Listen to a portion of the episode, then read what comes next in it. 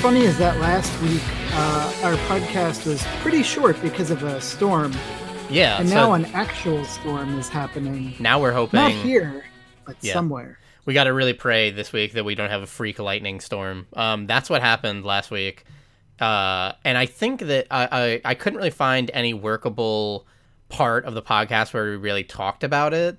So I, I ended up cutting it out, which kind of feels weird that we just had such a fast podcast and for no reason we're like speed running conversations and talking about the amount of time it takes for me to explain Destiny, which would otherwise be a facet of the cast. But in this particular, in that particular cast, um, not a, not possible. Um, but I think the cool thing is that that was almost an appetizer, an appetizer uh, for this week's podcast, which is all of that stuff basically again in depth because that's what we're doing. We're still doing the yeah, same things. probably just gonna talk about the same stuff. Yeah. I mean, now now we've had time to digest our experiences from last time, so we could be a little bit more, a little bit more eloquent about them, I guess. Or not. We're never that eloquent. Yeah, we're never that eloquent. Um, it is September the 13th be with you, and I am excited for September the 20th be with you because that's when I should be receiving my copy of Yellow and Yangtze. Whatever that is. You don't know what that is? Or or are you just are you just doing the uh classic No, I don't know what that is. Um, it is a Gaia Project style re-implementation of Tigris and Euphrates. So it is following along almost all of the same rules to the point where people who understand Tigris and Euphrates should be able to jump right in. Um, but it is a new implementation that is uh, releasing globally, I guess, for the mass market on September 20. That's pretty cool, but I got some breaking news for you. Oh, b- b- break, hit me, hit me. I've got uh, fresh news out of the new Nintendo Direct that aired just now. We've got coming to the Switch Animal Crossing, Oh, that's pretty We've big news. Luigi's Mansion 3 coming. We've got new Super Mario Brothers U Deluxe. We've got the Final Fantasy trilogy. I don't know what they are, but where is a trilogy in We've Final Fantasy? Oh, it could the be it could be the X games, Final Fantasy New X. Katamari Damacy coming to the Oh no, it's Switch. probably Lightning Returns. That was the trilogy, right? Like there's there's like Final Fantasy.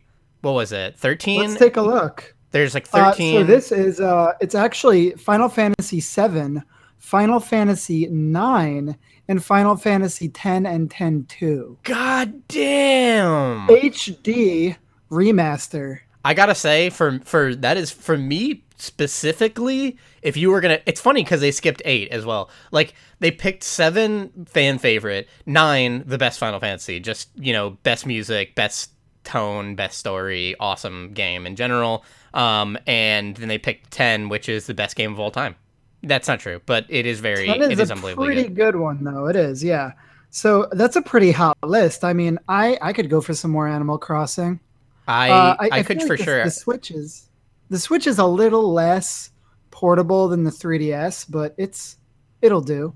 It'll do. I mean, that's what I've been doing. I've I, for I, I've been actually getting a lot of time with my Switch recently, um, because I was playing some. I was playing Iconoclast before, and I fell off it because I just nothing was like really uh, making me stick with it. I don't know if I I don't think I talked about this yet on the podcast, but I had gotten Dead Cells, and a kind of cursory glance, it felt like uh, Dead Cells wasn't the game for that podcast, and now I have since returned to it and put in much more time than I have on the PC version, and gotten a lot far further. And I feel like it is a phenomenal Switch game, so I want to Oh, yeah. redact that. Um, yeah. You, you want to hear about some more announcements? Oh yeah, go ahead. I've got this game called Town uh, by Game Freak coming out. It's a new RPG. By Game Freak, really? We've got uh, Super Mario Party, which no one needs. We've got uh, a bunch of stuff bought from Asmodee Digital coming out. A whole slew of Asmodee Digital games like uh, Carcassonne, Lord of the Rings, Wait, is that- Pandemic, Lord of the Rings, the board game, the really long one. Lord of the Rings, the Living Card Game. Oh, that's Whatever less that exciting. is. Yeah. Um, I also a- don't. I also don't know if Pandemic is fun as a video game because it's Yeah, hard to say. I mean, it could Yeah. be pass and play, but I don't. I I, I just. I mean, technically, you can make it pass and play if it's turn based and you're dealing with the the different uh, characters, but even then, it's um, I don't know. Uh, I guess, I guess that's fine. Yeah, I've Cuts got uh, for you.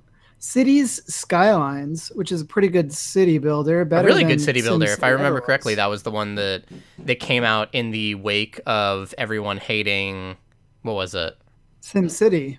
Was it Sim City? Okay, It was, yeah. After EA uh, botched it. did some weird stuff with their always online. Yeah. Uh, Sid Meier's Civilization Six. See, that That's a pretty good that is a really interesting game for the Switch. I would probably get that. This The is this Diablo- is a big Nintendo Direct. Diablo 3 Eternal Edition. They announced that it's coming out on November 2nd. Yeah, if you needed a Diablo three on a Switch, sure, I guess then you'll have it. Hey, that's a that's not a bad game to have portable and there's probably a lot of people who haven't played Diablo 3.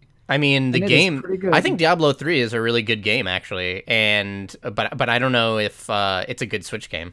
Why you pick it up, you do a grift, you put it down. I- uh, there's I some new grift- I RPGs can only on grift so hard. I feel like Diablo also is a little bit more fun as a cooperative game than like some of the a- other ARGs. Like I, I, I really feel like whenever whenever people were on Diablo at the time, you pull you wanted to pull them in and grift harder and get better like density and everything like that. I I, I- I don't know if Diablo eh, would work as well with um also with that con- those controls, but I guess I'm wrong because people like the Diablo on uh, consoles. Yeah, it's good. It's a different game. They have like a roll mechanic which sort of offsets your lack of aim. A roll mechanic, okay. Yeah, you can roll around. I played it on PS4. I think it was pretty good. Uh, you you probably know this, but the world ends with you. Final remix is coming to the Switch on October 12th. I absolutely love that game. I was shocked that they never did anything with it after it. I haven't That- played it, so I'm that is definitely a- gonna play it.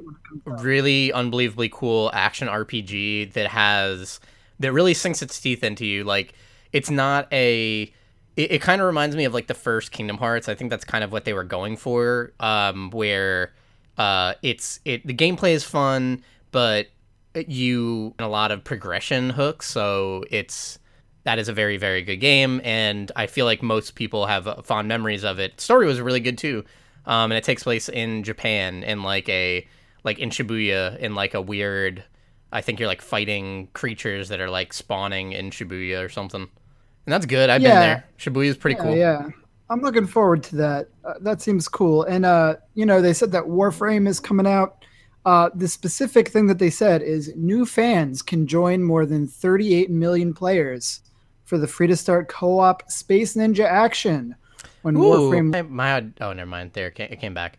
Um, yeah, that's the hot switch news. Still a great platform as it turns out. Still loving it. I I pretty much take it everywhere with me. So um, it's a it's a it's a good one. I actually uh, installed Dragon Quest Builders on the Switch and is so kind of made me want to get back into I wish it. that were on the Switch. Originally, it is coming to the Switch. All it's right, just I'd probably pick it up when it comes to the Switch, but not before that. I, I don't really want to. I don't really want to play an um, on- RPG like that on my on Steam or something. But I'm digging Builders. Originally, I, I threw it away because I had a save with four hours on it that got lost. And I was like, fuck that. I'm not starting those four hours again. But I had the itch to play it, so I'm back in it.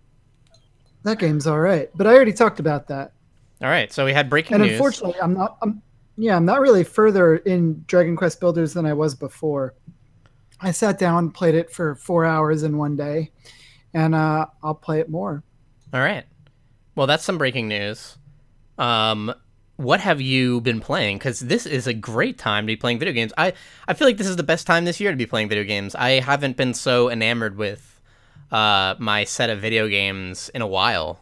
I've really felt like You, you know, I'm bouncing off a lot of stuff. and I don't know if you and feel this way too. Yeah, yeah. I, I agree with you, but I don't know if you're also feeling like I'm pretty excited for stuff that's coming out soon. Yeah, it's it's a great time again to play video games. I'm glad that we we had we kind of had a time where where board games were making up for a, a, a lack of video games, and I feel like I was I feel like there was a lot of stuff coming out that I was bouncing off of and was wondering like, is that me? But no, it's not me because I'm still loving a lot of the stuff out right now, and it's uh, I I I- I'm having that that time again where it's just so hard to find time to play video games. Like you were talking about about getting into Blops, the new Blops for its uh, battle Ooh, I royale. to talk about that. It, uh, but I just like like even hearing like you know there's a new thing, and even if it's good, like it's just not a good time. Like it, I, we, I I have for the, for the first time in a long time, I'm like playing video games and while I'm playing that video game, I'm loving it and I don't want to stop, but I'm also thinking about like, oh shit, but I I do want to do a little bit in this and like I'm almost like min maxing my time of like playing a couple hours of PoE and and jumping off to play Destiny or or Dragon Ball FighterZ and stuff like that. So Yeah, so let's talk about a couple of these. and I and I and you I, know- I really feel bad that I'm not playing Monster Hunter right now because the same a similar kind of thing happened where I never disliked any Hunter and I was I was enjoying every single bit of it and I wanted to keep going um but it's just uh now it's it's like I just don't have as much time isn't to be excited about. And for me, one thing I'm really looking forward to playing is Call of Duty Black Ops 4. I don't know the last time you heard me say that I was excited about a Call of Duty game. But you know what's weird is I always pick up a Call of Duty game and I see, you know, they've got the multiplayer, which I'm always into. They've got the single player, which I'm never into. So for me, the fact that Black Ops 4 totally drops the single player, focuses on other stuff, including the multiplayer, including their new battle royale mode, that's a decision I can get behind because that emphasizes the things that I'm coming to Call of Duty to do. Yeah, I feel like they have a lot like they have some good campaigns under their belts, so uh it doesn't really and there's games that are more focused on single player. So I feel like it's a good time for developers to go in the other direction. Like it's it's always it, you see it in everything. Like in board games, it's like adding a solo mode to everything, and board games like inherently shouldn't be solo all the time because like why would you get out all this stuff to play solo if if you you know if there's like I don't know. You tell me, Kingdom Death Monster guy. I don't know. I mean, I had that is a that that you're right. Like that's a that's only because of how much I liked the game and how hard it was to get that anywhere. Like if I if you were gonna say yes, I would play Kingdom Death Monster with you, then maybe I Yes, would have shied away from Kingdom it. Yeah, but you but you. for there was a, there was a long time where you were adamant about not getting it anywhere near you. See, that's because at the time that we were talking about it, and we're getting way off base here, so I, I do want to get back to Blops. But when you first told me about uh, Kingdom Death Monster, it was when I was building my collection of games. And I didn't want to like it too much that I would have to buy it. Yeah, So I, that's a that's a good now- thing. Now I have a collection of games that I'm really happy with. I have some that are on the way. I've got Enchanter's Overlords on the way. Um, I'm sure you read the news that you know Black Rose Wars. It's in production, slated to come out in January. So at this point, I I feel like I've built up the willpower to not be impressed by Kingdom Death Monster when I see it. Or not or impressed to, enough that I have to buy it. or to not like because I, I think there's the other thing of like there are games that you own that I I love so much. There's a secret possible um, first of my game of the year on tabletop games that I don't own. I don't even own it, and I think it's my favorite. But You Uh, mean Clank, of course. I don't. But Clank is Clank is Food definitely Chain, of course. yes. Clank is definitely yeah. Food Chain Magnate. I've been thinking about it, and Food Chain Magnate might end up being my shocking like game of the year because if I'm looking back on uh, experiences with tabletop games this year, that I I had like the most fun per second and the most uh, of everything that I want. I think Food Chain hit everything that I wanted and was the most fun per second and was like the most like worried about what other people are doing and it was intelligent and had it developed its own meta like quickly to the point where players are already trash talking each other and making like slick moves. I feel like that that is a game of like that that it, so like some of the games that that are coming out now or I'm playing, I'm realizing that like I'm not as interested in if if you can't play even once and see something that is just like, oh my god, really? That was so intelligent. I I have to hate it, but but it was a really brilliant play, and I feel like Food Chain Magnate so far is the one that most uh pops up with that. Most has the most amounts of that was an that was a good play.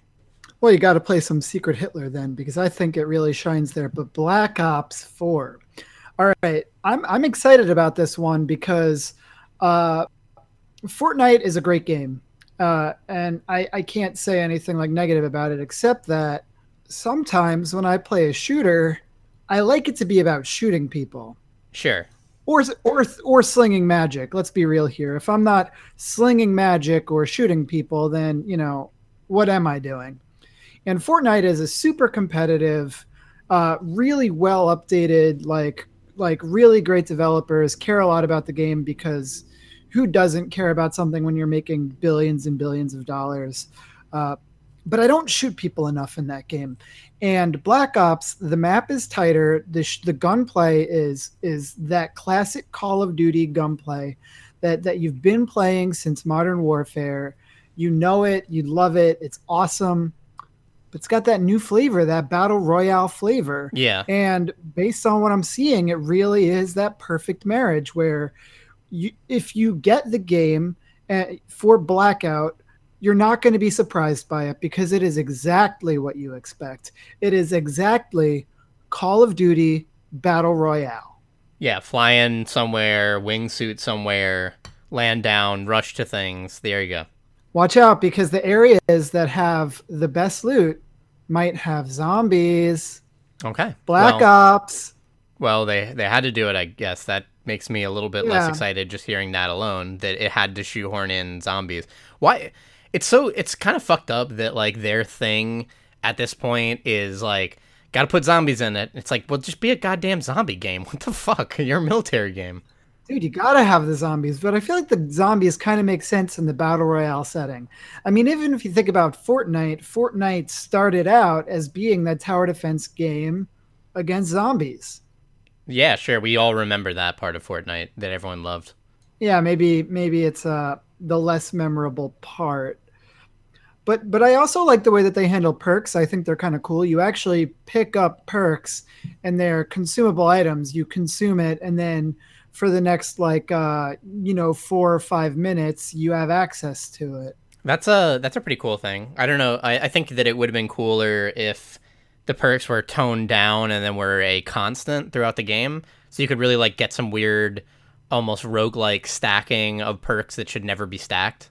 If you got lucky and like had a good game and you know traversed the map well enough got kills yeah, and what happens when you die? Do you drop them? Like maybe that's no, maybe perks don't drop them. Maybe maybe other stuff does. Yeah, and that's the thing with these uh with these perks that are consumables is that if you take it, then it doesn't drop for someone. But if you you know if you hold on to it, if you bank it and don't use it, then somebody else might get it when okay. they kill you. Uh, but but the open beta is this weekend, so you can play for free to see if that mode is worth it for you. So I'm going to check that out. Uh, the thing that rubs me the wrong way, and that is going to always rub me the wrong way, I've got a problem with it in Black Ops. I definitely have a problem with it in Destiny because fuck this shit. Is the season pass giving you multiplayer maps? Yeah. Because I think about the idea of having Black Ops and having it be a game of mine that I can play for a year, that season pass, and then I never played it after the first two weeks. So this time when I got Destiny 2, I the Forsaken, I did not get the seasons. Did you? I did. Wow, you've got that much faith in these guys, huh? Um, I'm I'm surprised I did, but I'm very happy that I did. I didn't get that the I didn't get the bongo wild. the bonkers mode. I feel like I, I would have. I feel like that's of mode. Like I okay, so I think it's like isn't isn't Destiny 2 sold out like 40 for just the game, 60 for the game and the season pass, and there's like what 80 or something like that for uh like the season like the ultra collector's edition of like it gives you some extra things like some ghost skins or whatever. Um so I didn't get that. Like I, I normally would have, but uh I did not. Uh that was that was my yeah, concession. 60 60 is okay. Um so Destiny 2 Forsaken, um I played it, you played it it's all right. It's pretty good. Is that all you got? Uh, it, it, just all right? It's all right. I mean, here's the problem with the way that Bungie puts out content, uh, and and you're probably you've probably read this criticism online, but Destiny 2 Forsaken has the best Destiny content, right? Yeah. But Destiny 2 The Forsaken does not iterate on the current content that's inside Destiny. And what I mean by this is that, and I read this in a Reddit post, and I'm pulling it here because I think that it is a worthwhile criticism. Is you've got, uh, you look at the end game loot table in Forsaken, and it's really just one set of armor for each current activity in the game per class. So what I'm saying is that you've got these seven sets of armor that are end game, that are the best of the best, and that's it per class. Whereas Soph around 35 sets that are now obsolete, aesthetically awesome sets, you know, totally different tones in the armor. Yeah, couldn't you just to- uh, same thing with weapons? Can't you just uh, power level them up. But they just leave it behind. No, you can't. And the reason is because Destiny 2 Forsaken has these new random rolls that are really powerful and really exciting, and you wouldn't want to play without them. And the old the old set it, it doesn't have it. Okay, it just well, doesn't have just it. doesn't have it, and that's a bummer, right? I, I hope that they that they make that consideration as they go through the game because it used to be that every planet in Destiny had its own set, that each of the Crucible seasons that they've had had its own set. And you know, they're slowly going to add some over time for Forsaken, but why not iterate with all the stuff you've already got? And isn't this a problem that Destiny has always had? Because weren't there a bunch of stuff in year one that was really cool? And I, I don't mean year one in Destiny one that they, they just left behind mm-hmm. gear and armor and, and weapons that are just not in Destiny 2. Yeah, I'm not gonna Why? say I'm not gonna say that there's like perfection. I, I mean, I thought you were gonna go a different route. Um, Criticism up front. Yeah, uh, like yeah, I do think that there should be. I think it would be cool if there were more sets of armor and that the sets of armor had different random rolls um, to like really actually have some sort of like you know hunting down a set because it has certain random rolls or like a piece because it has certain random rolls that you really want. Um, I have noticed that it overall, I am now much more cognizant of my gear than I have been in Destiny previously because I I feel like there are cooler uh, perks and stuff to add to like what weapons you're having, and then also like the weapon loadout. I think about way more than I ever have because the primaries and secondaries are kind of s- switched around, so you have to like make good choices of like here's my you know single target DPS, here's my wave clear.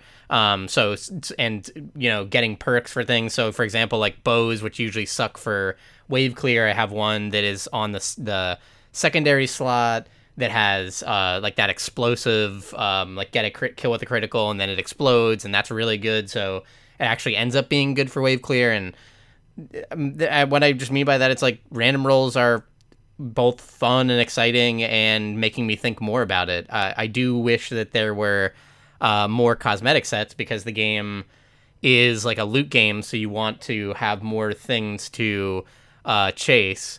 Um, um, like there'll be the raid tiers and stuff like that uh, that come out very soon, but um, yeah, I, I yeah. do I do feel like I do feel like it would be easy for them to. I don't know why they wouldn't just do something like have the old sets drop with random rolls like now or something like that. Like why why not just do that? Why leave in like it's weird to leave in old content that doesn't function the way that the new content does for like no almost no reason. Um, I I do think that Bungie has been is like hopefully like learning their lesson for the first time instead of just you know making an amends and then making another problem. I, I, I think that the I think that the the bigger fear that I have, and what I also thought another thing that I thought you were going to go in the direction of is that uh, the Forsaken is the Taken King of Destiny. It's like the uh, big massive expansion that came out like basically a year after Destiny. So it's the one that has like the big amount of content, and it, and it, it this is a, a, large amount of content, and it'll keep players like playing on end, and uh, it's a lot of like better repeat, not as interesting, but it is going to release the new end game stuff. So there's going to be this like short that like following up on this, in you know like a couple months to like half a year or whatever. There's going to be another release for Destiny that will be much smaller, much less interesting, maybe not as tonally correct as Forsaken is, and then it'll like obsolete those old things basically, or maybe it'll it'll tie everything in together. But uh, I I I worry. I always worry about like their their pipeline because they Yeah. because like now is their time to to hit again. Like they, they did so well with Forsaken, people are going to be actually enjoying themselves for a, a long time uh, with this Sure, yeah. and I it, it it just worries me that the next thing coming up is going to be a disappointment because it usually is for for that yeah, like sure. like Destiny usually I- has I- like two disappointing small expansions then a big expansion. And, and you know, the thing that I'm also like, I, I, that makes me question if Destiny is for me where I am right now is I don't know that I care about raiding. And I don't also know that I can organize a Trials of Osiris team because you work the weekends. Yeah. Yeah, there's that. So it's going to be pretty hard to just uh, do some of the content in the game that is considered among the best. Yeah, But I hey, don't- Gambit's all right. Yeah, I I don't know if I've yet felt like I need to raid. I, the the raid isn't out yet, but I, I don't know if I feel like yet that like I must do that, and or, or that like that I have to do that. Um, because I'm having enough fun with the other stuff. Well, you paid for that raid, so you want to do the raid, right? I mean, I do. a- I I hope it's a that uh, forty dollar raid, right? uh friend of the show Phil Quinn has like a smaller guild of like or clan or whatever of like four people so maybe I can fit in you and I can fit into that uh, I, I do wish that like I, I don't have time to put that together but if there was if it was already being put together and I did have the time or like you know I'm on and someone was like hey do you want to like do a raid where we're like trying to get the six people and like I'm already in a clan that's like big enough just be like okay sure if you if you don't mind you know teaching me a little bit like uh, you already got it together i'll just go instead of having to go through the whole effort of putting one together and learning it or having someone who does know it um, then then that's actually much more palatable yeah, we'll see. I, I guess we'll see. We'll see what it looks like. yeah But, uh, you know, it's it's good enough. I feel like it's really good. I feel like I'm really excited about it. I, I, I think that all the I think that the what I had talked about last week, I am I am much more excited about the subclasses. I feel more because of all the different changes, because of the new subclasses, because of the uh, like go fast update. I guess you know, giving us better like quicker regen for everything and more powerful exotics that allow you to do some like crazier things. Um, that I am uh, much more excited in just that sandbox. Like I'm I'm excited to play Destiny because now when I play my my warlock with the new like arc uh, subclass, I I feel like I'm more of like an actual like space wizard, and it's not just as uh, just always about the shooting. Like you like now I have that that ball lightning I can throw around, and I have like more way more interesting moves uh, overall. Uh, I just got the subclass, the fire subclass uh, for Warlock that allows you to like slam your sword into the ground and then create this like AOE well that powers up and heals enemies, uh, your allies, and that has been really fun. And that is like you know one of the most beneficial team oriented supers that I think has ever been in the game, and it feels exciting to put that down and to have everyone like suddenly see that like visually and clump up on that spot and get the extra damage and like those things are like the things that I think Bungie needs to lean into. Is not just like like yeah sure the the shooting and the guns have to feel good but you, you should also feel like you know like it's Destiny like you're you're a weird space wizard you can put down this this like powerful magic aura and everyone clumps up on you to get its buff like that's those those things kind of feel great um Yeah, that stuff is cool. I mean, but at the same time, I'm not looking to make friends here. I don't want to. I don't want to you to stand in my aura. That's why I'm playing the hunter. I just throw knives at stuff. Yeah. Um, but I feel like it's a really good update, and I feel like uh, Gambit is incredible. I, I don't think we, we didn't talk about it last week because I hadn't played it yet, but now I've played it, and I, I really enjoy that. It is. Uh, why ev- is it incredible? uh, because I, I I really like the pacing of it, and there's a lot of different interesting things. I think that some of the What some is it? some of the most incredible aspects of it are offset by the fact that there can be uh, poor balance, like a four stack versus uh, four randos. But anyway, uh, it's a PVE PvP mode at the same time.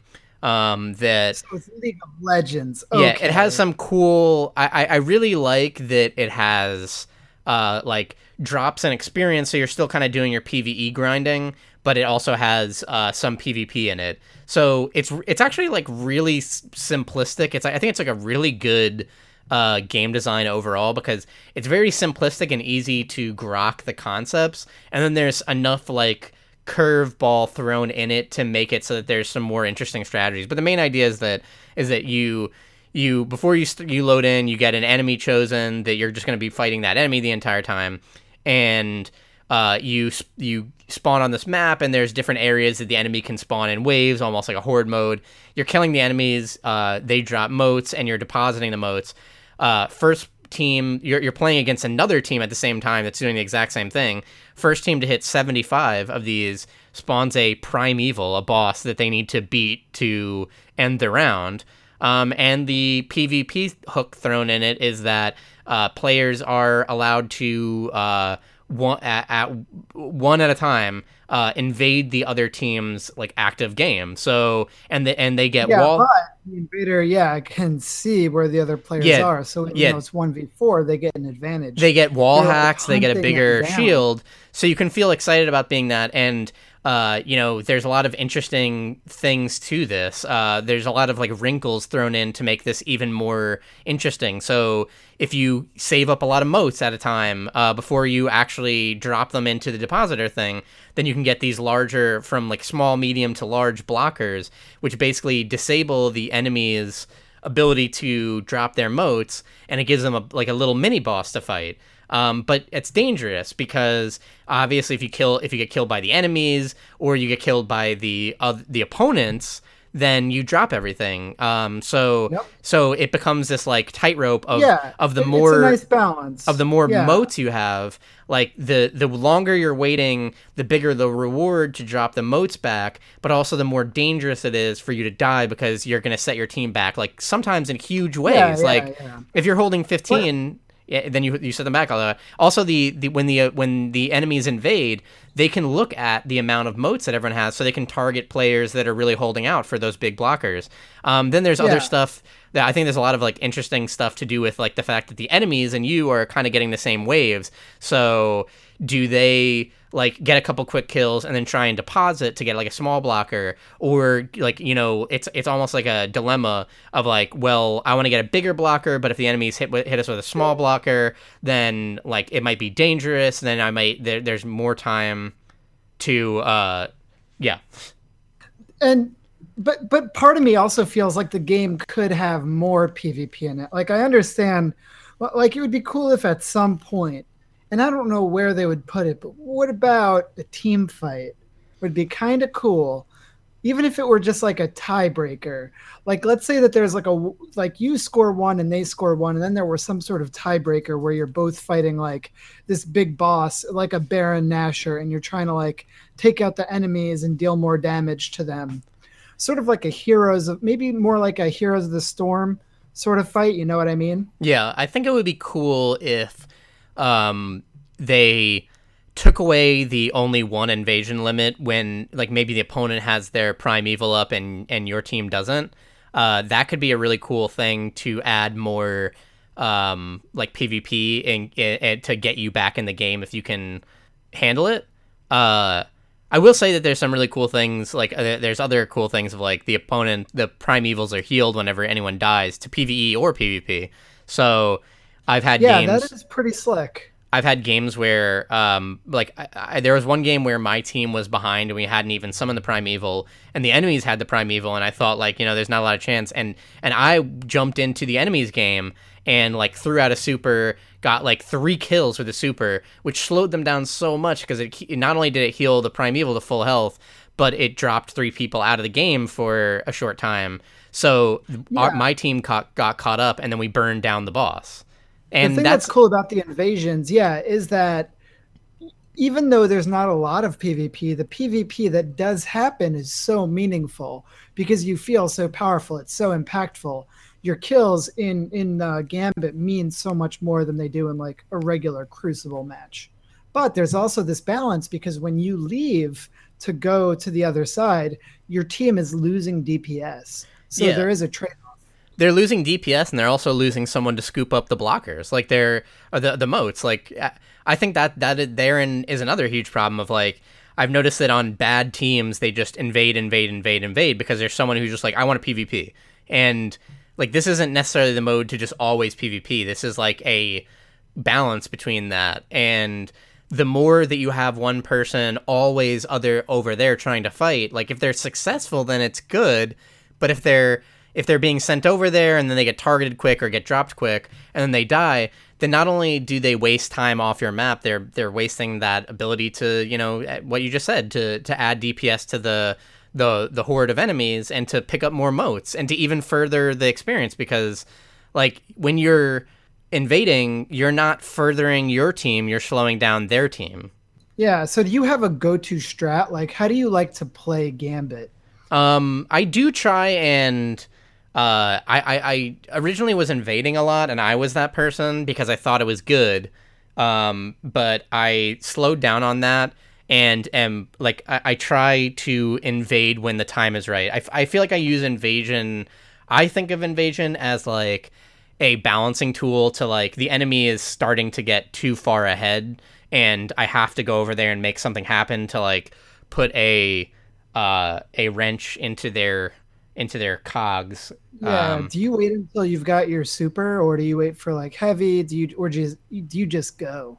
Um, it depends, I guess. I mean, one of the things I really like about the mode is it's a really it, it, like a lot of other games of this uh, of this ilk. You mentioned like uh, like League a little bit or or HOTS. Um, those games are all about every second you're doing something important, and uh, to play Gambit well you should either always be shooting the enemies and be ready to pick up the drops and to make that choice of like when do you deposit when do you cash out? Uh, or like you make that choice of like I, I need to go over to stop their progress. So any second that you're like waffling between is it a good time to or not do something that you're like wasting time? If you're not over yeah. at the enemy spawns or you're not like being effective at invading, then you're wasting your team's time. The thing that I do the most is I actually just stay out of everything. I just snipe. And the thing that's cool about that is you don't pick up motes, so the invaders aren't interested in you, but you've got a, f- a really good view of the battlefield, so you see those invaders coming in. And I've been really good about taking out the invaders before they get to my team. That's very helpful strategy. I think the, the, Gambit is a pretty good mode for coordinated teams. I, I think that what you're saying also is why uh, the issue is with the matchmaking because it's for people. It, the the mode rewards uh, winning uh, in a row for having consecutive wins, and I feel like uh, you're much better as a team, obviously, uh, which is fine, which is good, but it it feels like you know if I'm solo player, then I need to be we need to be on an even team with the enemies. Yeah, that's Gambit, and I think that's Destiny. Did you did you finish the story? I did finish the story, and I've been to the Dreaming City. I am not in the Dreaming City, but I feel like the story, and I feel like this is a problem that Destiny has in all of its story, but I feel like it always ends too soon. Um, I think the story is a little bit more fleshed out this time around.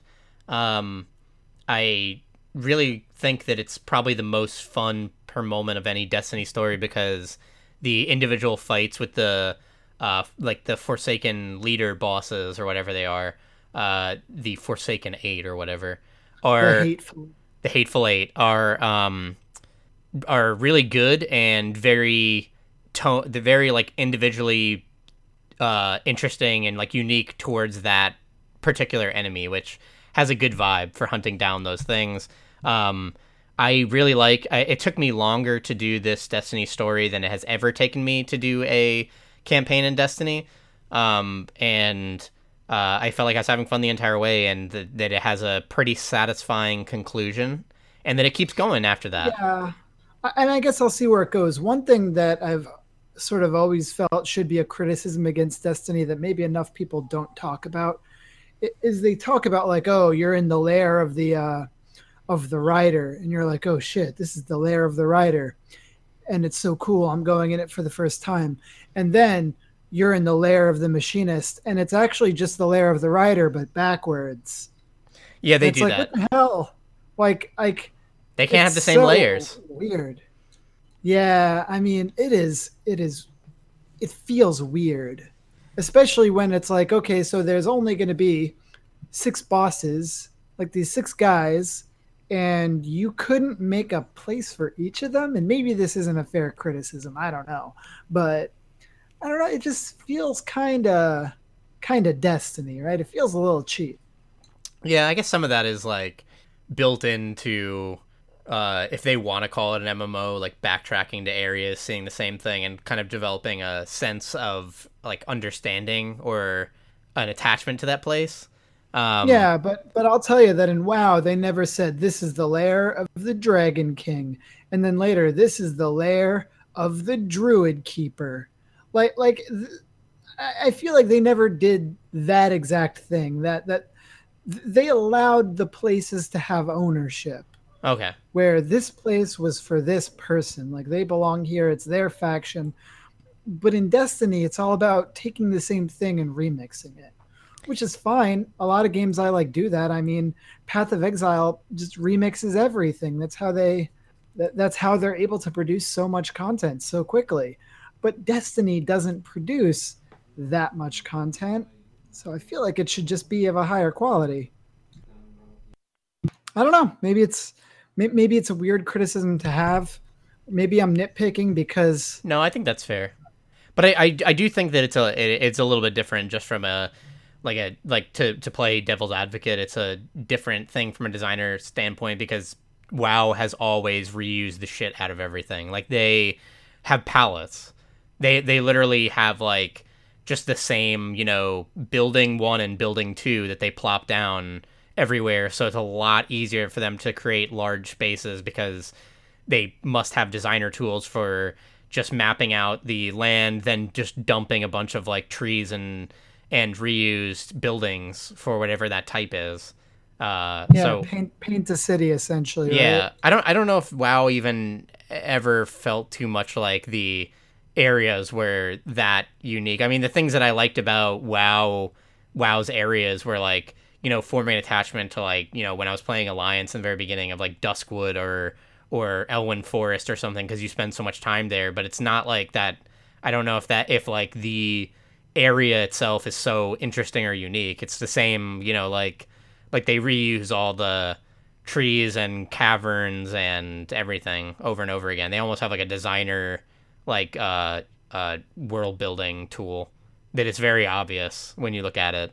Whereas Destiny everything is more bespoke. It's like the like Tangled Shore and Dreaming City are these like handcrafted areas. So maybe if they want to reuse them for something like they they look great. They look better than WoW. I mean, that's a low bar. They look much much better than WoW. And Destiny also does the thing where I feel like in this expansion especially you'll be in a strike or a mission or something and you'll be walking along this like beautiful area where you like don't fight anyone and just think and I and all I could think about is like designers like you know like someone did a mock-up concept art that is like really gorgeous and then designers spent like days handcrafting and like doing this area and then people just walk through it Fair enough. So, I mean, that's all that I have to say on Destiny. I'm gonna play it more. I, I'm really digging the gameplay. Uh, the question is, is whether or not Destiny is going to be the multiplayer game that I go to. Yeah And like I said, it is a pretty spicy fall. I'm excited for a lot of things, Ryan. Uh, I'm I'm a little bit excited for Red Dead Redemption. I don't know i love the first red dead my cup of tea yeah but but I might I might get into that. But at the same time, uh, you were here for my recent speech about open world games. Yeah, that see But that's that worried me because the fir- you mentioned Red Dead and Red Dead is Red Dead Redemption is one of my favorite games of all time, but I also played it back when I was in high school and I you know, like had the time to be able to go home and play for 8 hours and that that was like something that can make my life and I again I don't know if Like if Red if I'm gonna play Red Dead Redemption, it really has to put everything else to the wayside. And is Red Dead Redemption better than like Destiny, Path of Exile, and Dragon Ball FighterZ at the same time? No, I don't know. It's hard to say. It'd have to be really damn good. But you did. I, I want to talk a little bit about Path though, because you did mention. Yeah, Path. yeah. Yeah, let's talk about Path of Exile because I am playing a very strange build. Let me tell you about my build, and, it, and it's so funny to people who don't play Path of Exile to be like, oh boy, here we go. Here's James's build this time.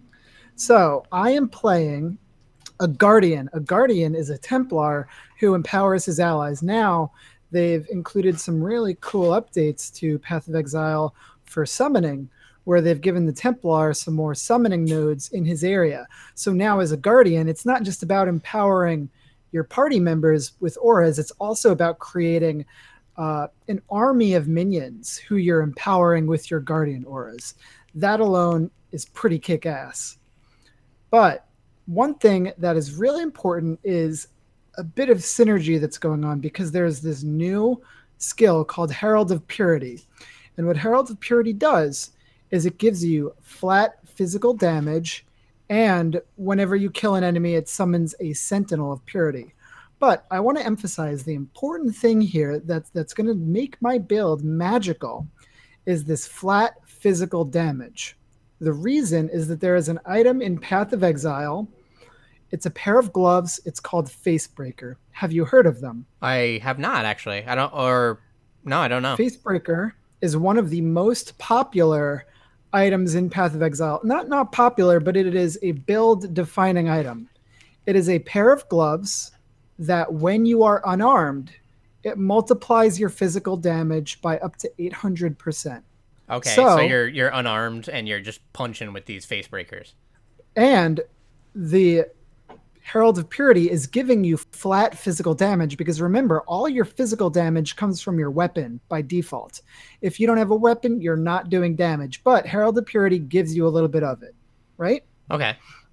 So that's a cool synergy.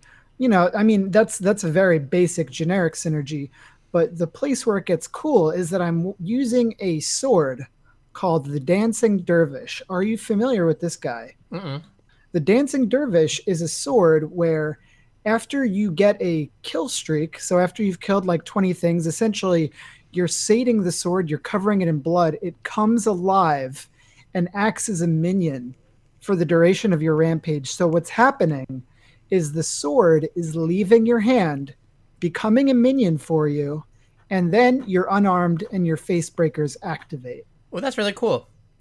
So it is a really cool synergy because I'm playing this minion based build and I'm getting the additional minions off of the dancing dervish, but at the same time I have these face breakers which are making me hit really hard. So it's not like the minions are doing all the work for me. It's really this 50-50 split. And it's a totally new, totally fresh playstyle just introdu- introduced with Delve. All right. Well, Delve itself is an incredible addition to the game. I, I really really like it. I um, they've they've added a they've they've been tweaking it. They've been patching it as GGG does. And last week I said that uh, grinding gear games is really good at coming up with a concept and not good on execution. And they they botch it sometimes, and then they fix it right away. And it's usually not a big problem. So if they if you like their the concept for the league and maybe it's not done well, then wait a week and then they'll have fixed it. And I feel like this is an incredible uh ex- this is a incredible addition to the game, uh an incredible league. This is probably my favorite league of all time, bumping out I guess War for the Atlas or whatever.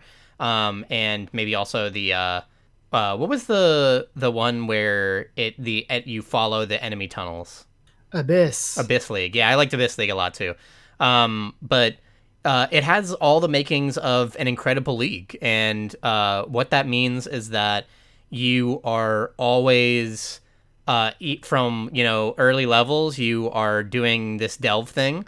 Uh, it, it is rewarding you with delve. By the way, is you're finding this voltaxic sulfite on the ground as you're playing the game, and that goes into a meter, which you can use to go into the delve map and the subterranean uh, map, and you are choosing a infinitely branching path.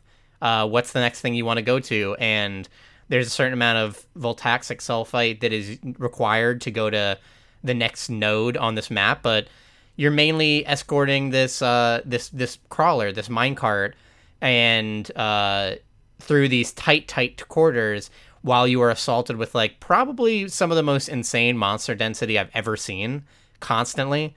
It, it's it's really incredible, and people. That's another part of leagues is like, and one of the reasons why people have issues with bestiary and why that never seemed to manifest afterwards was that the league was uh, slower in its concept of like hunting down these enemies, whittling them down, and capturing them rather than just like delve where you are following this minecart and being assaulted with hundreds of enemies as you're moving. For sure.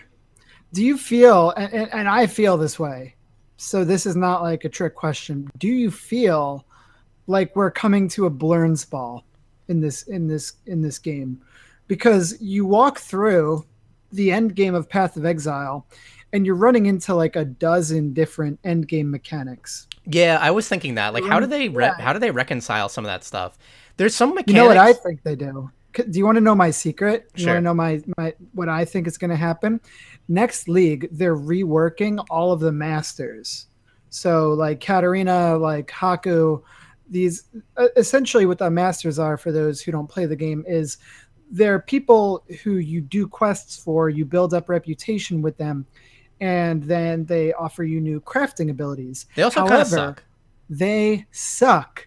So, what I think is going to happen is they're going to roll old league mechanics into the masters, where maybe Haku is delves, or maybe Elreon is incursions, something like that. Yeah, and Catarina is abyss or something. Yeah, to yeah. to make it so that like those are and Tora is bestiary, obviously. Yeah, those are interesting, fun things. Like, I mean, we just say they suck. They're they're mainly just boring because every league you start out with a blank slate, and that means that all the masters are at a blank slate, and they're this kind of grindy, obnoxious thing that you kind of have to do, and they slow down the game a lot, and they're not fun.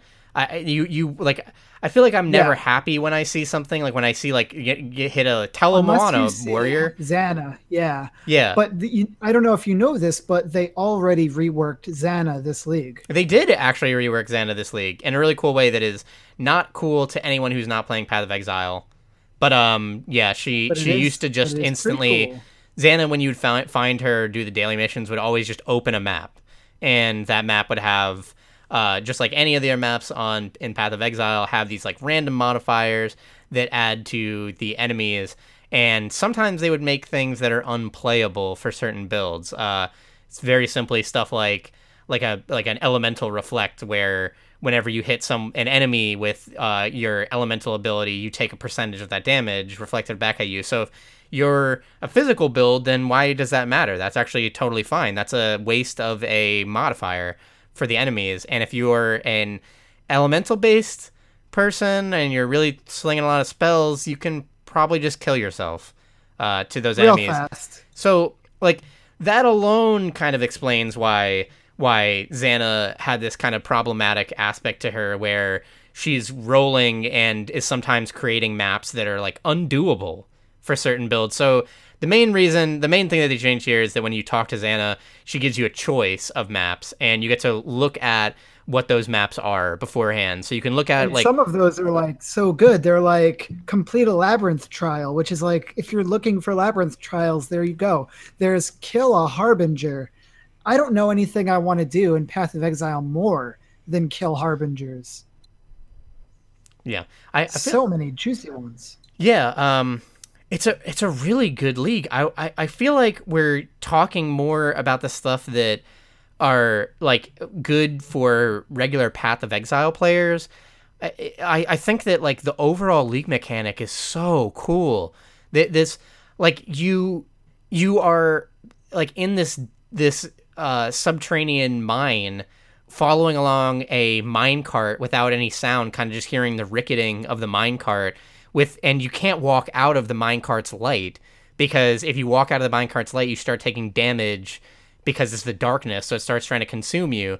So your and when I say escort, I also it's important to say that the minecart doesn't have health, so you're not like the minecart uh, uh, yeah. follows along the a. That, the way they say it is, you're not escorting the minecart. The minecart, the minecart is escorting, is escorting you. you. Yeah, in uh in Path of Exile, the minecart escorts you, but um, you are so you're following along this thing, and I I really like the overall like the atmosphere of the mines. I like the the everything about it. Like I it, I was thinking like why am I having so much fun with with Path of Exile because all you're ever doing is like all you ever really want to do in a lot of cases is just like you're doing things to kill big like packs of enemies and then you're you're getting better at killing other packs of enemies and doing damage faster um, and I, I i don't know why like the delve manages to almost give it a different twist. I mean, it's more and it's higher, it's much higher monster density.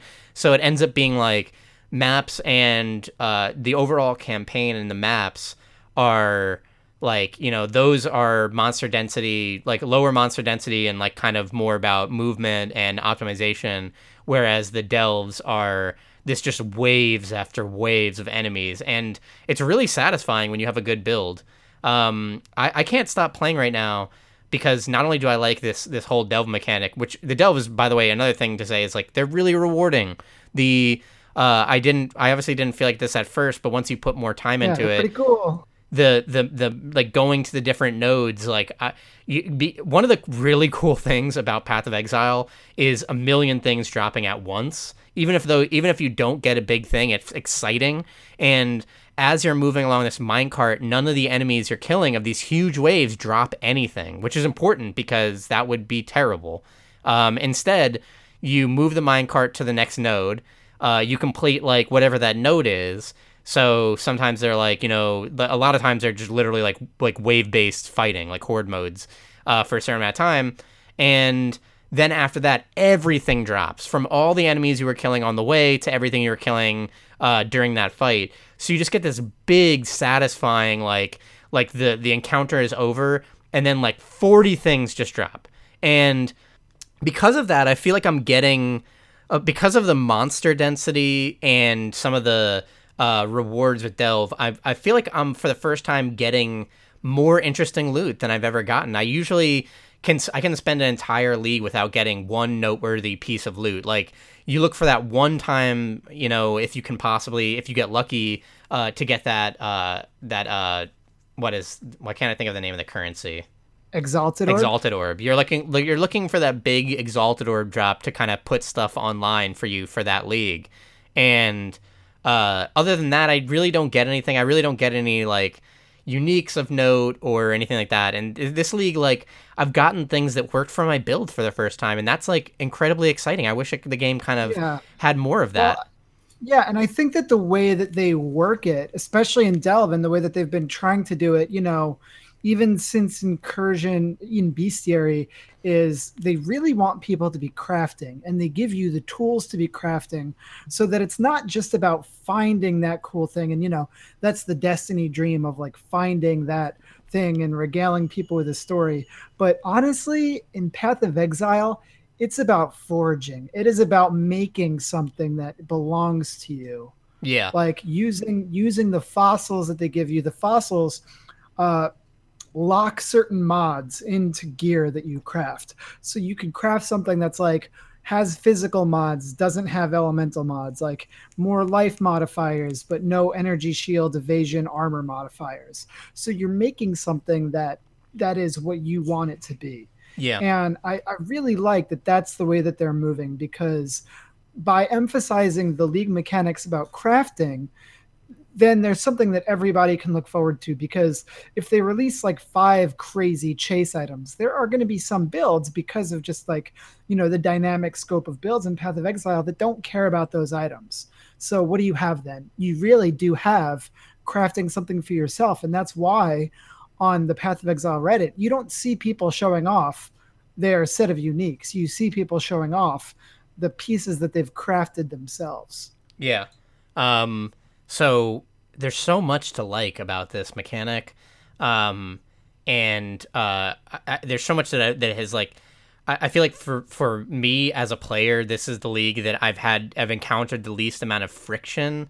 And what I mean by that, and like why I'm playing so much, is that I'm always uh, progressing in a way that I have never felt like I have before in in Path of Exile.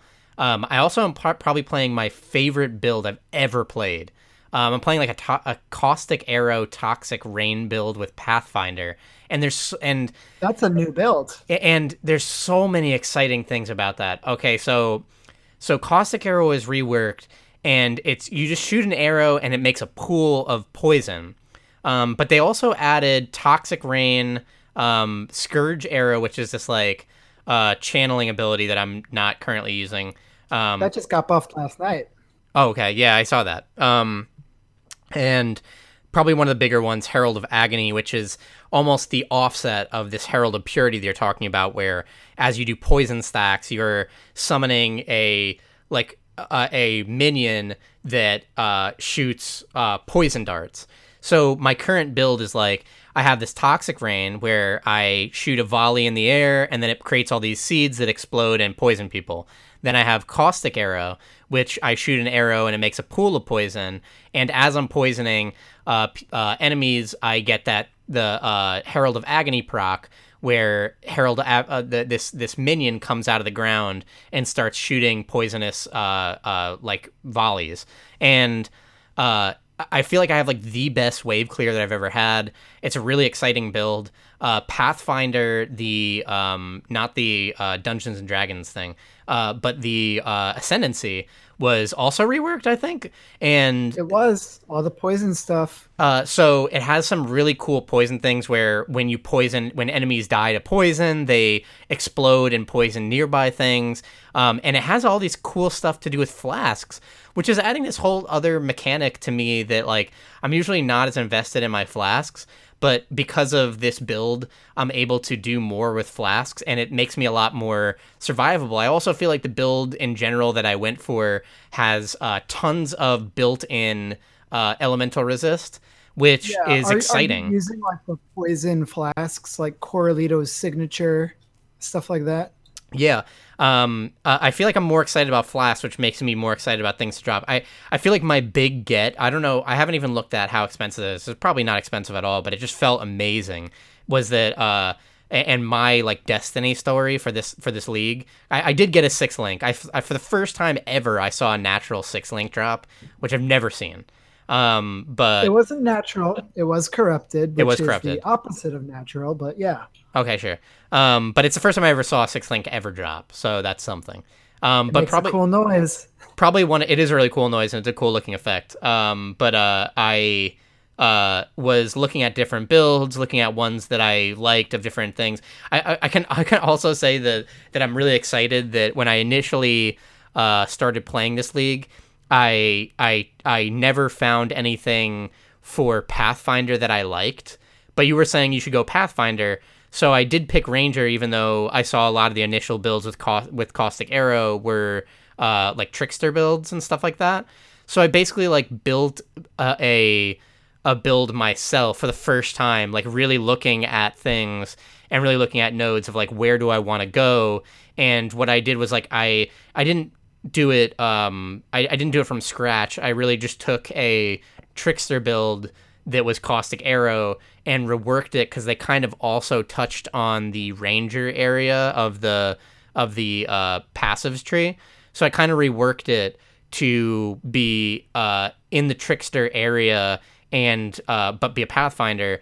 And um, as I played, I eventually I found a guide that I did like that was Pathfinder, and that actually kind of basically was the same build that I was going for. So that's kind of exciting nice to job. like it's kind of a I, I think it's it's like you've talked before about how it's like sad to to like come up with a build you think is bespoke and then someone else is doing almost the exact same thing but like they're better at you know path of exile efficiency and optimization that they like did it a little bit better. But i think it was kind of exciting to be able to be like know enough about the passive tree to know like what nodes I really want to race for, and then to do that, and then all of a sudden look at a bit and like at days after I'm working towards a build, look at a build that was like, oh, this is uh, what I'm doing exactly. So I just now this just gives me a little bit of ideas for for nodes that I was like thinking I was like iffy about. Uh, I'll just go do what they did. Um, but that build uh, had a I can't not I cannot remember the name of this flask, but it's a flask where it's a th- it's uh the it's a Stibnite flask, um, and it's a thousand evasion and it drops a smoke cloud. That's all Stibnite flasks. Okay, well there, there's a I got a drop for a unique Stibnite flask that drops like a smoke cloud, brew or something. something like that. Um, that drops like a cloud, gives me evasion, and uh, po- and like uh, curses enemies near me. Um, and Yeah, that would be a Witchfire brew. Yeah, so I saw the build using that, and I was like, yeah, that actually really seems to work well for a ranger that is, you know, op- you know, trying to build defensively for um, having more evasion than anything else. And I understand why they would go for that, especially with this Pathfinder build that is like really ba- based around flasks and uh, that has some really exciting things for uh, flask usage, not even using charges and getting constant flask charges. That coupled with like that, uh, uh, the what is what is the thing? There's so many things in Path of Exile. This really is Blurns Ball, where you're where when you build when you kill the gods, you get the uh, the pantheon. I guess. Pantheon, yeah. Um, so there's a thing with Pantheon where if you haven't used flasks in a while, you start regenerating them. But then Pathfinder has a built-in thing where it regenerates flask charges every three seconds. Um, so those things like really may mean that like this is a character that like cares more about their flasks than almost anybody else. And I, f- I found that drop. I found the Witch's Brew like right after I was looking uh, about that. Like I got a, a unique flask drop, and for the first time I was excited. And then to like uh, uh, look at it and be like, wait, this is the thing I was just just looking at a high level person using this flask. So that's so exciting. Like it, that was a that was like a really Yeah, cool I league mean- moment. It's like a 10 chaos drop. It's not bad. That's pretty good. Uh, so I guess that's Path of Exile. Excited to be playing that. Uh, it is definitely the best example of take it off the shelf, put it back. Always excited to revisit it, but at the same time, and I think I've said this before, playing Path of Exile always makes me want more out of other developers. It, it makes me more critical. Yeah. Because they are doing a fantastic job with this league, man. This league, like, I feel like when it came out, it, it came out to, like, mixed reviews from the fans, and there's a lot of issues and bugs, and uh, even I, like, when I was initially, like, doing it, is like you hit all these Voltaxic node things, and you finally do the delve, and, like, it just wasn't rewarding at all.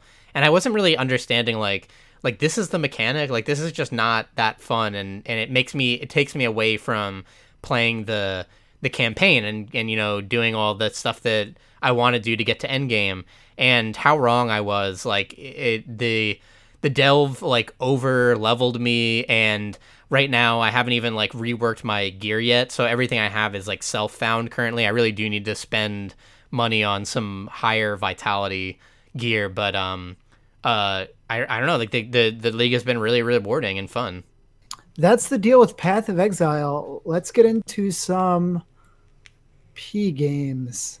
Man, we have to stop saying that. We're, we're talking about tabletop games, talking about board games. Unless there's other video games you have, because I'm all ears. I'm all out All right. Well, what are you looking forward to? Let's let's get into that a little bit. Are there other games you're looking forward to? We talked about uh, Red Dead Redemption. I'm also looking forward to Hitman Season Two. I'm looking forward to Soul Calibur Six. I'm looking forward to Fallout 76. Looking forward to that last game of the year, which is Smash Brothers Ultimate. What about you? Um, the only thing you mentioned there, and the only thing I'm really like actually looking forward to is Soul Calibur, um, because I like fighting games, and I feel like I am super at a point where I'm just more excited for the games that I like. Um, I'm looking forward to uh, what Bungie does with Destiny, and in the very near future, I'm more looking forward to seeing what ArcSys does with Dragon Ball FighterZ because I just cannot stop playing that game. I absolutely love it. Uh, Cooler is coming out later this next month in uh, or maybe at the end of this month. Um, so I'm excited about Cooler and whatever whoever comes along with that. Also, they're selling like hotcakes and selling hard on the on the Switch. Which, um, if there wasn't already plans to do a big season two, there is already plans to do a big season two. So I'm excited to see more about that game. I absolutely love that game. I still love that game so much. So uh, I it, it it's hard to even like. I, I, I'm I'm I'm always happy to feel like this, but it's hard to be excited for things in the future when I'm so excited about the things I have now. Hey, that's a great perspective to have. So hit me with some P uh, games. I played Secret Hitler at my housewarming party. That was an interesting night. So you you couldn't make it to my housewarming party, but I'll tell you that the first thing that happened, uh, my my darling fiance sitting in the room with me now, but I will tell you that the first thing that happened was she was making guacamole, uh, cut open her finger and went to the hospital. So that's a pretty good way to start off a housewarming. Uh, you're not reacting to this. Uh, I mean, I see it all the time. I actually just had a call with someone who cut their finger open with a utility knife and bled so much that they got dizzy and hypotensive. Yeah, apparently this is a thing, and it's called the avocado hand. I did not know that, but sure. Yeah, and it and it's just people holding avocados incorrectly and cutting themselves. But but apparently, I mean, is it really they're holding it incorrectly? If enough people are doing it wrong, then I have to fault the avocado at that point. It really does feel like they need to balance that. Yeah, the avocado. I feel like they should make some balance changes to that. It's a dangerous but yeah, so, item. So you can imagine what it's like as you know dozens of people are coming over and the dog is freaking out because I don't have a way to buzz people in. So every time that I run downstairs to get someone, the dog is freaking out. He does not. He has bad separation anxiety. He uh, he only bit a few people, but he did. Someone was leaning over to pet him, uh, who he definitely didn't like, and Chance bit them. This person spilled their drink on Chance, so that was good. And one time I went downstairs to open the door for someone, and Chance just pissed on the floor. Well, there you He's go. Just I like, mean, I'm I'm tired of you going downstairs. I'm just gonna piss on the floor. He's like, wait, you're going downstairs to walk, right? So that's what we do together. So whatever. If you're not gonna take me downstairs to walk with you, then here's my piss spot. I think that's what happened. So the first two hours, were really crazy while Alyssa was at the at the hospital. But she got back. They glued up her finger, and uh, actually got to calm down and relax. And actually got to bust out Secret Hitler. To the surprise of Alyssa, she didn't think I'd be able to make it get it to the table in the midst of a housewarming party. But lo and behold, Secret Hitler, a game so easy that I got my brother and his fiance in on it. Wow, it feels like Alyssa doesn't know you but it's that easy. I mean, Secret Hitler is such a great game, very easy to get to the table. Plays well at five. I played it at we played it at five. We played it again at seven. After the first five player game, everyone was just like, I need to play that again right away. After I packed it up because somebody was leaving, people were like, No, you have to get more people. We have to play more. And I was like, No, it's just I don't think it's gonna work. Let's just relax. But people were people were high on that game. Kevin as Klein, as it turns out, Kevin Klein makes a great fascist. He was Hitler and he shot me. Oh my god. You know, one of one of the problems that I have with these social deduction games though is that you know how it how I am. When I hit the table with a game, I'm the life of the party in the game. I'm, sure. I'm, I'm always I am. I talk more than anyone. Because that's the best that's the best part about every board game ever. It is. It absolutely is. But it always, in social deduction games, everyone targets me. How can you not? Like, you got to target me because I'm the one talking. And the people, uh, the fascists or the werewolves or the or the hippies, they just want me to shut up. Sure. Frankly, they just want me to shut up. So they, I'm always getting targeted. I'm fine with that. I love that I those are the is. three Fascist werewolves and hippies. Those are the ones that you got to watch out for. Those are the ones that are always getting me: the fascists, the werewolves, and the hippies. But I, am looking forward to busting that game out again this weekend. I'm looking forward to playing a game of Great Western Trail. Oh goddamn! I keep thinking about that game. Got it coming in. Uh, Paul's bringing it over tomorrow. We're gonna play some of that, and I'm gonna play some of the new Clank Apocalypse. That's the expansion that for Clank in Space, right? Clank in Space Apocalypse. Well, that game is great. Uh, did you want to talk some more about Root? Because I, I don't know. Have you been thinking about it? Because I've been nonstop thinking about it. I'm still thinking about it. I do. I absolutely do want to talk about more about Root. because because it's a game that we didn't give it its time, but we did give it its time. We gave it a good ten minutes last podcast, but that's all that we could really get in. But what we didn't even really talk about what the different factions are, what they're doing, what kind of games they're playing, the sort of metagaming. And, and you know, I've also been listening to other podcasts, listening to other people talk about this game. It got brought up uh, again on So Very Wrong About Games, and and they actually called out that it's a game that can fall apart if people are in are not playing it the way that they want like the way that they're supposed to because it really relies on everybody at the table keeping everybody else in check and if they're not doing that then the game falls apart and and because of that it, it can cause some big problems if people are coming to the game at different levels of of uh, experience you know what i mean yeah, absolutely. I and I totally agree because I feel like that was one of our big problems. Um, that uh, I was playing it for the first time. You understood the game more, uh, and uh, it's it's harder to, especially when I'm seeing factions for the first time. It's hard to understand like what their win conditions are. How, when you help out factions or hurt another faction, like what it's it's hard to understand the balance, like how you've tipped the scales when you've done that. It is for sure, and and it doesn't make it any easier that everybody's playing a different game. So, you know, in some of our games that we were playing, I I was, you know, messing around with factions that I'd never seen before. In our our last game of the night, Priya was playing the River Folk, uh, who are a merchant faction, opportunist faction. That really rubbed me the wrong way. Were, I don't. I, I want to talk about. I almost want to talk about that whole thing because because there there was like uh, a moment that did break the game. Not not just because there was uh, a hugely like rules breaking moment where I think she was using movement when she couldn't uh, to get areas, um, but also like the game got unfun when uh, she like I was the one kind of helping out that faction because I, I I, I okay, so I was playing mechanical mar. I was playing the not mechanical marquis. I was playing the the Marquise de Cat, and uh, one of the things that the faction really needs is uh, bird cards because that's how you make your big swingy turns. So there's all these poker cards in the game, and they they serve different purposes. But one of the purposes, and probably one of the main purposes they serve across the board for everybody, is that they have a suit, and they are a there is uh, rabbits, uh, foxes, and bunnies.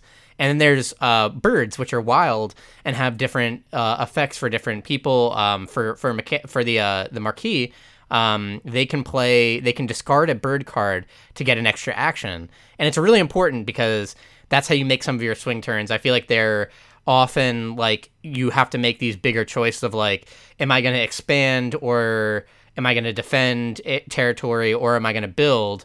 because some of those things take multiple actions uh, in the same turn. Um, but if you have those bird cards, you can kind of make bigger swing turns where you're able to do multiple big things. But uh, I wasn't drawing any of them, so I kept having to kind of buy them. Uh, I was using a lot of the services of these river folk. But when you use their services, what I didn't fully understand was that you're giving them uh, more turns on their turn. Yeah, which... and not only that, but you are creating opportunities for them specifically to mess with you because they they use the the the money that each faction gives them against them. Mm-hmm. So I wonder how Vagabond. Uh, how do they work? Oh, yeah, yeah, they're they're uh, they're uh, a nasty faction. Um, it was it was so that kind of like was weird. Uh, I, am still thinking about Root. I th- I, I want to play it a lot more, and I think that's a great thing to say about a game. Is like it, there's a couple things that are that are unequivocally amazing about that game. Number one, uh, I don't think that it's actually that difficult of a game. I think it's pretty easy because the game has these simplistic rules that kind of bind every faction together. Uh, that there's uh, like movement and combat is similar across the factions. That those kind of things are, and then like the suits and the different clearings and those kind of things, and the board, all these things kind of bind all the factions together, which make it a little bit more understandable, even when you're playing something that maybe you haven't played against or played as. Um, yeah, so, and that could be tricky. I mean, that's definitely the hardest part of the game. Like they need this simplistic rule set to sort of umbrella the the larger complication which is really just the way that the different factions which are very asymmetrical interact with one another. Yeah.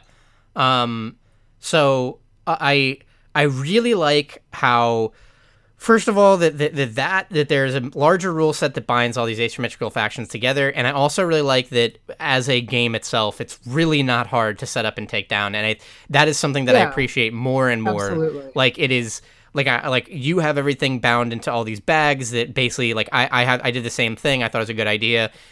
I have all the factions and their specific tokens in specific bags so that if we're going to use a faction, you know, you just take that faction's bag out, the board out, the cards out, the dice out, and that's it. You're ready to go. And I, I, I love that stuff. I think that component wise, it's very simplistic, and uh, I really appreciate. It. It's very pretty too. I mean, just I, I love those meeps. It is it, it is gorgeous looking from any eh, from any standpoint, and I love the theme and how it kind of fits it. I, I still think it's like a brilliant masterwork of games design. Uh, that the theme is baked into the uh, gameplay. Uh, it, it's it's not just it, it, like they could have had a war game that's an asymmetrical war game that has all these different woodland factions but the fact that it's like in a forest and it's these animals and it's this ecosystem where people are helping and hurting each other uh, i think those are the best moments of the game. Um, so there's a lot to like about it but i do have like some complaints and i don't know if they're valid. So i don't want to say that they're like you know hard stop complaints that uh, are definitely 100% true no matter how many times you play it. Um, one of the things that I came away from playing our two rounds of Root together thinking, and probably the thing I would want to lead off with, is that I wonder how much skill is involved in that game.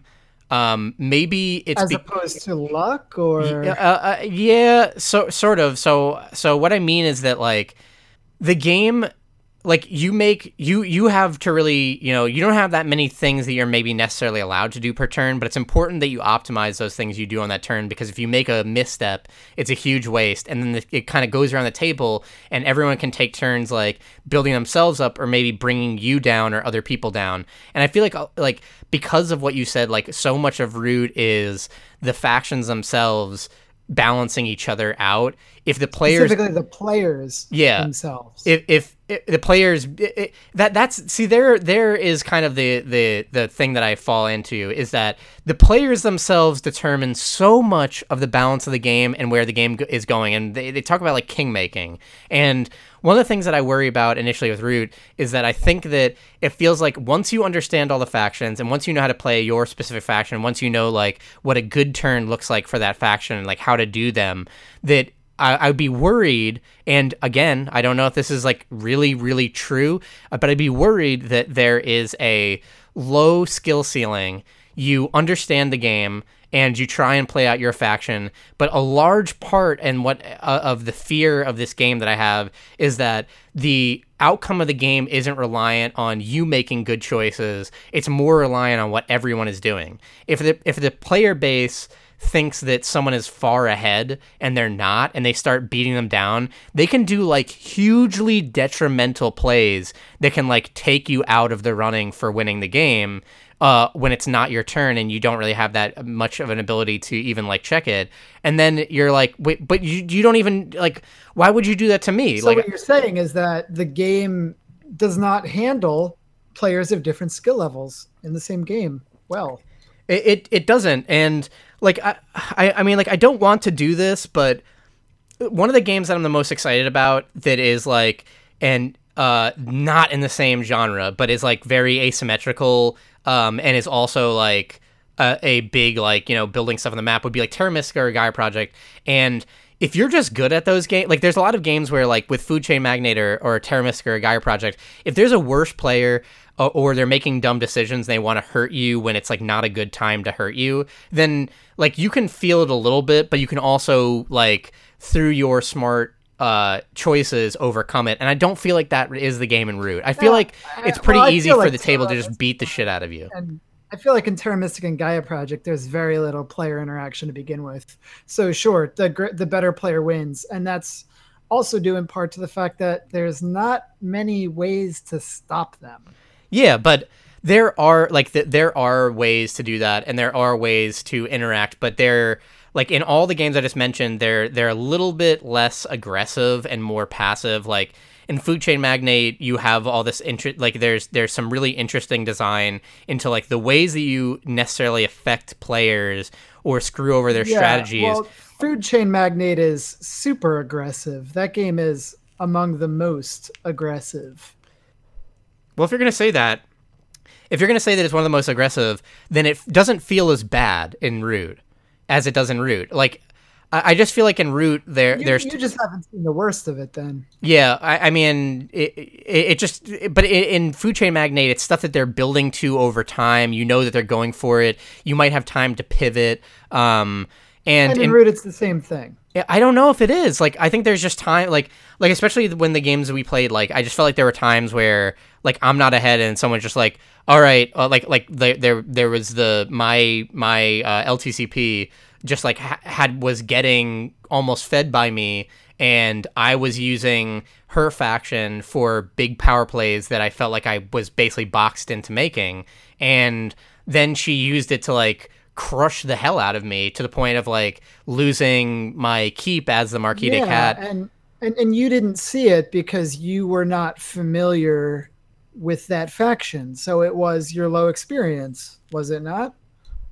I mean, some of it's a low experience, but some of it is like you chose me and it put me out of the game. And you chose you because you gave her the funds that she needed to make those plays against you. but you could have made the plays only- against other someone else. You could have made it against the the lizard cult and taken not. down all your gardens. You could not because she had your tokens, and because she had your tokens, that means that she can put trade posts in places that you rule. That's that's how her faction works.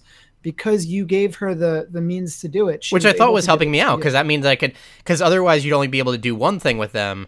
But I needed them to do certain things. It was a really cramped map. That was another thing that like felt off about it. I uh, I would I would like to play Marquise de Cat again and try different strategies with them. That uh, like it was the first time I was playing them, obviously. Um, but I f- and and I felt like there was no indication beforehand that what I was doing like wouldn't be good, but it, because the map was so cramped, it felt like from an early turn that my strategy was to like uh, consolidate power in a certain area, build up those settlements, and then from that like like create uh, units to move around and take over other settlements, and that like did not work out for me at all.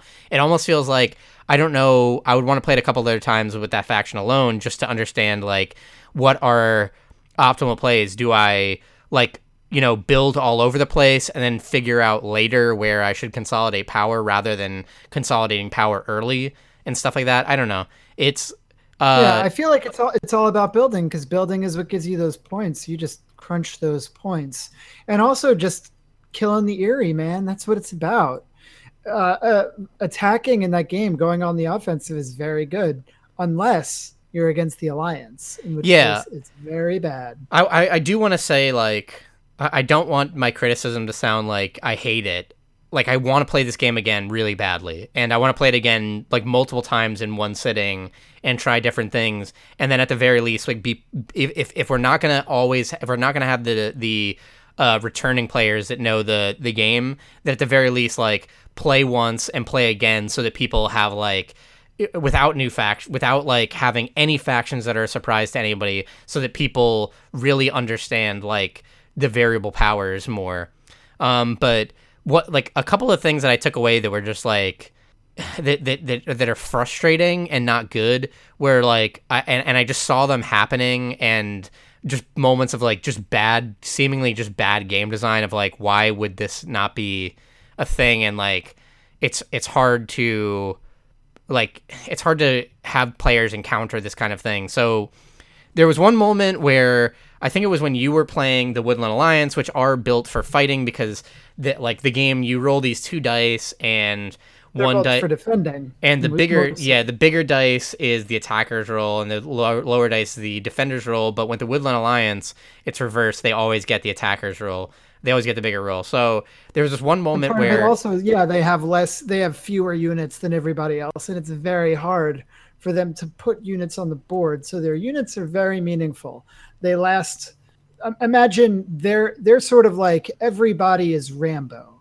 Each unit they have they have they have one Rambo unit, and then everybody else is coming at them with uh, generic generic army dudes. Right? Yeah, sure. I mean, it's not that there you you won't already have answers to the things that happen, but they just felt wonky. Um, so there was like a time where you were playing Woodland Alliance, and even understanding the fact that Woodland Alliance get the better roll, uh, my LTCP like rolled in with a ton of these cats because she was playing Marquise de Cat at the time, and it was it led to this really bad moment of like a fight and she rolled like one zero, which means that if you roll a zero against the alliance, that like th- you are getting that zero because that's going to be like the lowest thing basically uh in in most cases. So she like rolls in with a big group to be like i know you're better at fighting but i'm gonna c- crush this this area. And i think it was like not necessarily the wrong play at the turn. Like looking at the board state was like you know alliance is getting their their their stuff up like now is the time for the marquee to check them and they have a bunch of uh, units so rolls in with a big group of units like does one attack roll uh, gets like a zero and a three or something like loses some of her units for no gain uh, like spends a bird card to be able to attack again attacks again rolls like another zero is like not she killing didn't any roll another zero, but yeah, and then like her had to- luck was bad. yeah She rolled a two and a one. Yeah, and that's a time where it's like where like it's it's hard to be excited about like luck completely determining that and being like, well, that was kind of a good play sensically, but like, wow, did it backfire and you wasted everything to try She and was do this. attacking my strongest base on the board. And she didn't check me when she was supposed to, which is when the sympathy tokens hit the board. Yeah, but I but again, like it, it seemed kind of messed up that like that that is some that's hard to that's impossible to know in the beginning. Yeah, I mean that would be like me attacking, trying to march into the Marquis castle and destroy them at their castle. That's the equivalent of attacking the base where I have like four soldiers. I, I It's it's four four alliance soldiers. That's a lot. But again, this is a difference of of understanding the game. Essentially, the correct way to do it is, and, and you know, I, I think that this is actually a game where the optimal move isn't obvious because you're you're competing your moves against the enemy moves and and there's quite a few options on the board at once. But i actually think the way to do it is to tease them out of the base to lure them away from it to make them make the mistake. And not and not just like approach them at their at their fort you know because that's just doesn't seem good I mean, but that's also where you get the points for like getting a victory, destroying the cardboard. Um, the that sympathy is cardboard Yeah. I, I like I, I didn't think about that. That's something that I like internalized more in the second round. And our friend uh, was playing as Woodland Alliance, and he kept putting sym- sympathy tokens down in my areas, and it made sense for me to battle. And that's something I understood better the second game. So yeah, sure. Like, it's not to say that all like like I said, it's not to say that my complaints are necessarily good complaints. They might be invalidated by playing with by by like the by my understanding of the game growing and by playing with better players and pe- people who understand the and- game more. and your ltcp could have won that game but you might remember also that she banked on dominance cards Oh yeah, that was a weird thing.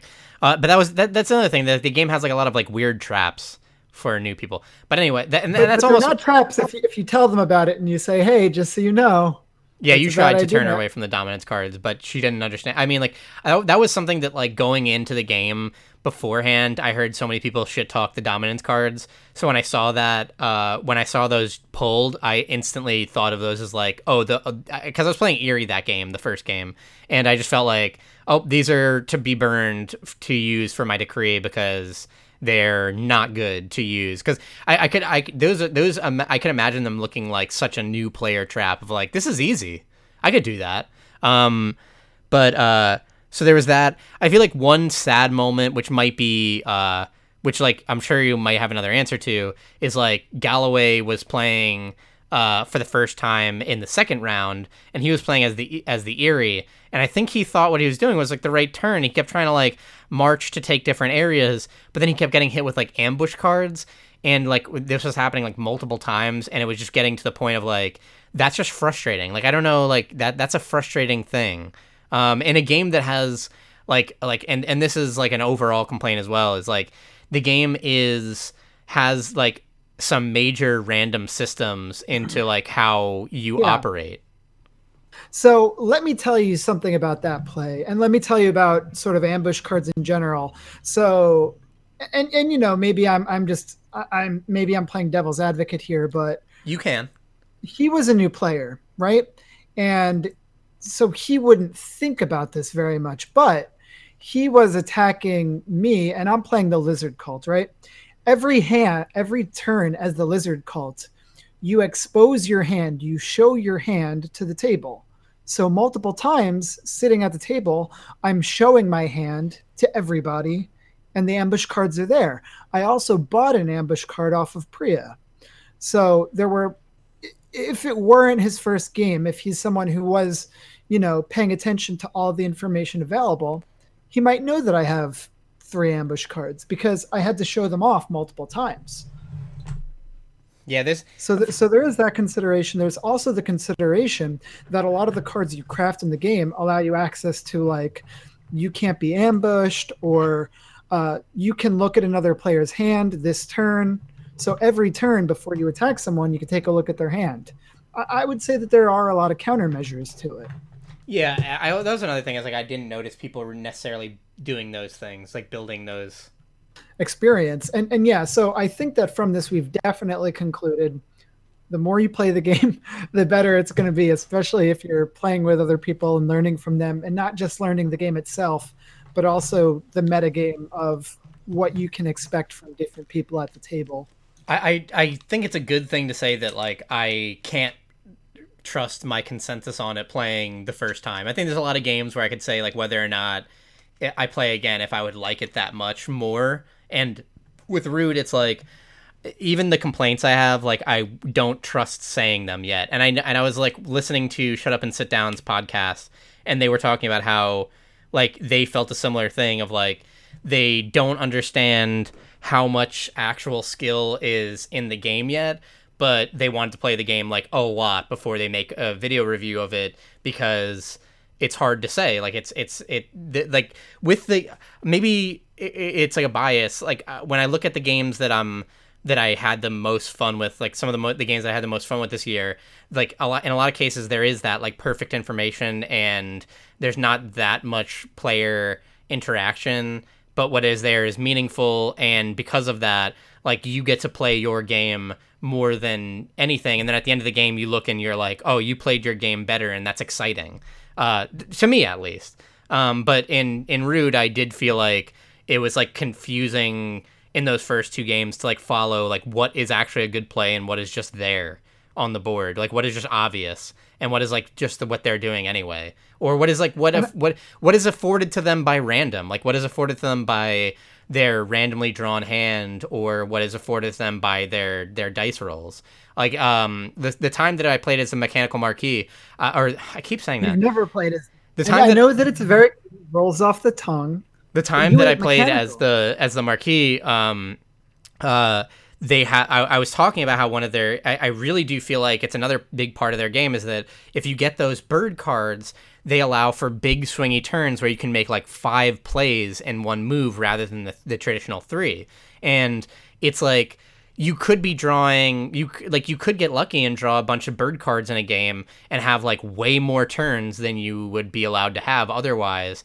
But like I was drawing like in that game i drew like everything was rabbit. Every i was just drawing rabbit rabbit rabbit to the point where i like i had to look at priya's cards and whenever Yeah, but- because she she went after me Yeah.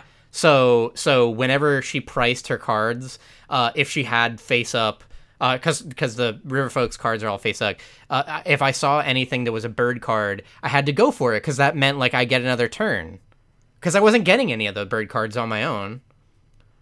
Well, you know, another thing to consider about the game, and uh, you know, I'll just keep playing devil's advocate here, is that the first thing that you do in the game is you draw your hand. Based on the hand that you draw, then you start putting pieces down in the marquee. Put their pieces down first, which means that if you draw a bunch of rabbit cards, then you can put yourself in that rabbit clearing to start with.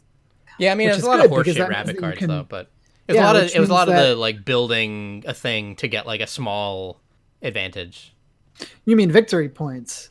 No, Um, not always the victory point things. Um, I that's another thing is like is like that mechanic overall seems weirdly implemented. Um, because like to to build a card and get one so like crafting doesn't really take that much out of any of the factions for the most part so it's kind of easy to craft but like getting the one victory point doesn't sound like a good idea from the beginning so like it wasn't something that i was focusing that much on and, and, it helps out the vagabond more than anyone but uh, in that second game we didn't have the vagabond so i should have yeah but, but crafting is free it doesn't cost you anything crafting isn't an action no i know that's what i'm saying so it's pretty good. I mean, you're getting free victory points. Can't be can't be upset with that. And if and if and if you think of yourself and it's like, oh, I was five victory points off from winning. That's two cards. You were two cards that you didn't craft off from winning. You know. And also, if card draw is a thing, I mean, the marquee do have ways to uh, increase their card draws, right? Uh, and yeah, there's also build a lot of their recruiters or something, I think. And there's also craftable uh, cards that give you more card draw uh, at the detriment of you have to select an opponent and they also get your card draws. Pretty good for the marquee. Yeah. Um, like I said, uh, really interesting game, and I can't really say that I can't really like I like I can say that I had a lot of fun with it, and there's a lot of cool things about it, and I really want to play it again. And that's the only thing that I can really say for sure. You know, I think that's the deal with Root, and overall, that's the deal with games. I yes, I think so. Uh, you know, after this, I'm gonna I'm gonna maybe play some Gambit. Um, I might, uh, but I also need to get this podcast edited. But yeah, Understood. I probably should play so, a little bit of Gambit, Gambit because I do want to get on Destiny a little bit. All right, so WTDGpodcast.com at sign WTDG podcast on Twitter, the best of social platforms, and iTunes. What's the deal with games? Rate, comment, and subscribe to the show. Thank you, Ryan Galloway. You, know, you could also do this, and thanks, Galloway and crying for the use of your music. We use the intro and outro Revive off the new album Beyond the Fleeting Gales. You can find them at the Run for Cover Bandcamp. And this just and, in, uh, another Nintendo Isabelle. Isabelle is announced for Smash. Not a joke this time. Yeah. But who else? Who else would be? We already said the Vagabond last week. Who do we announce this week? The uh, Gaia Project artist. Uh, did you know, by the way, uh, Hat in Time on sale today, and They've just released a new DLC, and if you buy if you buy the game today, you get the DLC for free. Okay, so the, the, little girl from Hat in Time is in Smash Bros. That would be a good probably, fit. She would be a good character. She actually. would be a good fit. From the Switch. Uh, but that's the good things. Thanks everybody. Thank you, Ryan. Thank you, James. And uh, we just don't have a